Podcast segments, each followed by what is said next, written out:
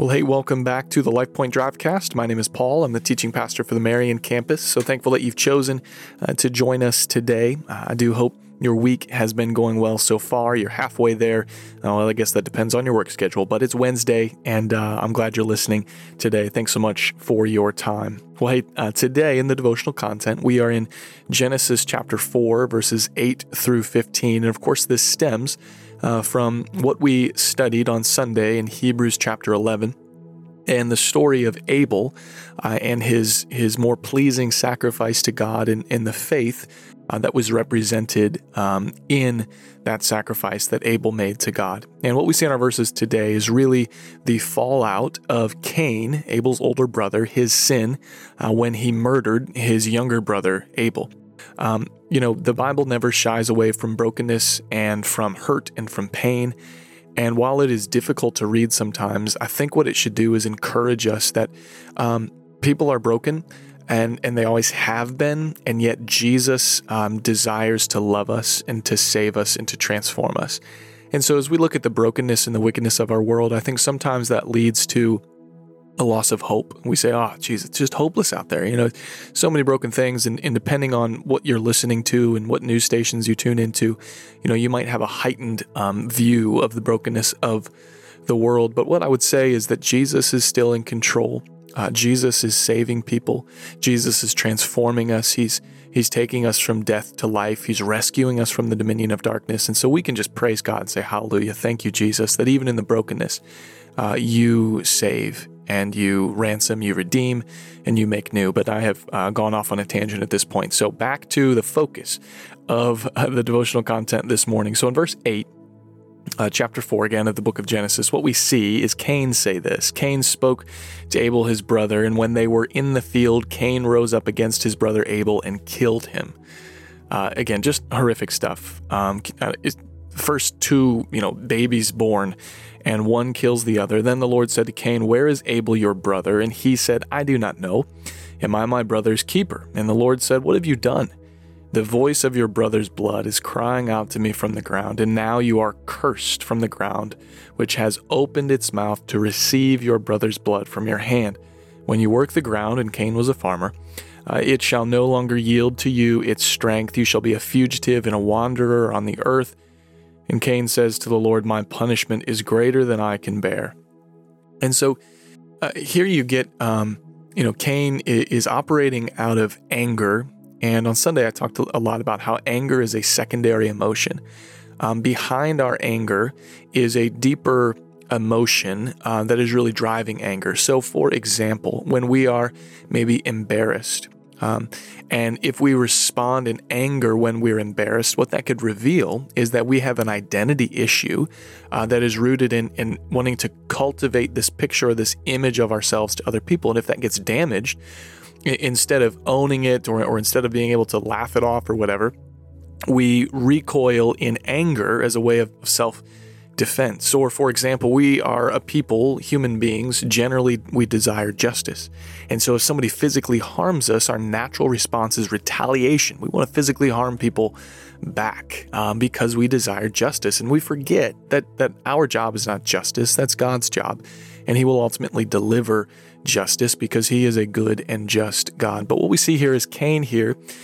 He has been, I think if you go back and listen to the message on Sunday, I talked a lot about how, Cain has been viewed as the one who would crush the serpent's head, according to, I think, his mother Eve, as he is born in verse 1 of chapter 4. She says that God has given me a man, or I have been given a man, with the help of the Lord. And essentially what she means there is it goes back to Genesis 3 and this promise that Satan's head would be crushed and Satan would bruise his heel. And so there's this natural sort of concept and this very sort of rigid interpretation from Eve and Adam to say, oh yeah, well, of course, I've given birth to a man. Of course, this is the one that's going to crush the serpent's head. And so then we see Cain likely living in this pride his entire life to say, I'm the one who's supposed to save the world.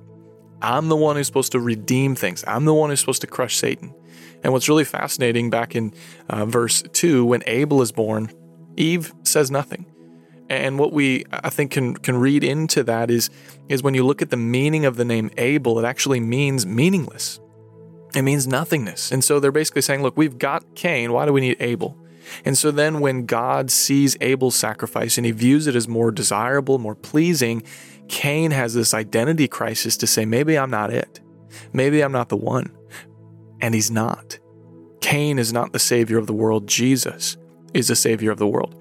And so here's the, I think, really powerful thing about this text is when we have an unhealthy savior complex, we will rebel against the roles and the identities that God has given us to play. The devotional content talks about this a lot, so I'd encourage you to really dig into that and to read that. But when we understand first and foremost, as our gospel identity core value would say, that we are undeniably flawed, that we are broken sinners in desperate need of a savior, and when we understand we in and of ourselves cannot and will not save ourselves, we cannot crush the head of Satan. Only Jesus can crush Satan, because only Jesus walked out of the tomb after 3 days, defeating death, defeating then the power of death, and ultimately sin is what brings death into the world. Jesus defeats sin, therefore Jesus defeats death, therefore Jesus crushes Satan. All that to say, you and I, we have to understand that we are undeniably flawed. We are sinners in desperate need of a savior, so that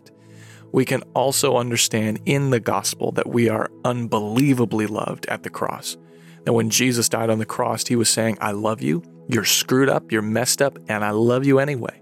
Yet while we were still sinners, Christ died for us. He who knew no sin became sin so that we might become the righteousness of God. And so that's really what we talked about this past Sunday. And I think your devotional content certainly gets into that as well. A couple of things that I think are helpful as we think about the devotional content is just, again, looking at how Cain really rejects his role as a brother, his brother's keeper, and then becomes his brother's killer instead. And so thinking through, are there any roles, God, that you have given me that I'm rejecting?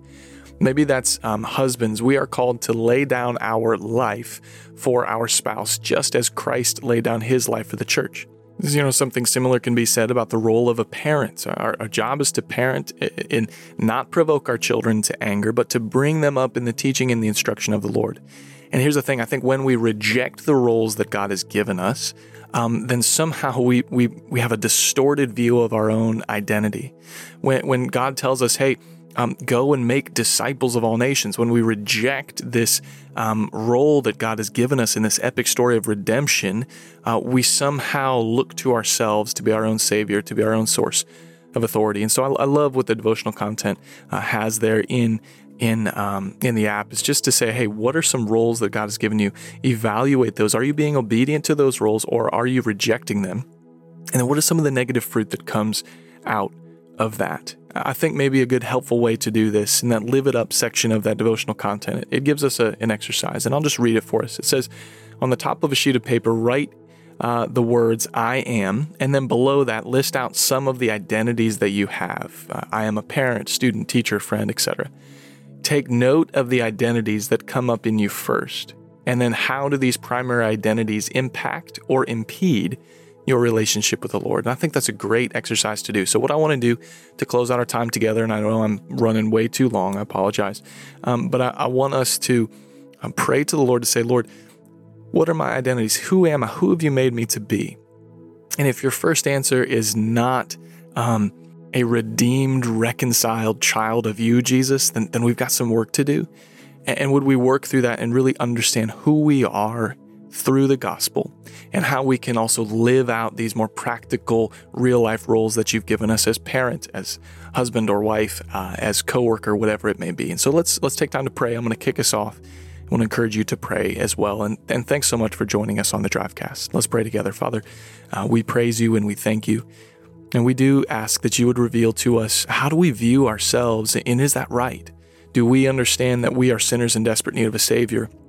Or do we think like Cain, that we are the Savior, that we can live our lives in such a way that we'll find ultimate meaning, satisfaction, that we can maybe work toward legalism to flee from sin, but we can never have freedom from sin apart from the blood of Christ. Only the blood of Jesus gives us freedom from sin. And so God, we praise you for that. Would you bring to mind the things that are maybe impeding or getting in the way of our relationship with you? Would you help us repent of those things, give them to you, and would you remind us of who we have been made to be through faith in you, Jesus? It's in Christ's name we pray. Amen.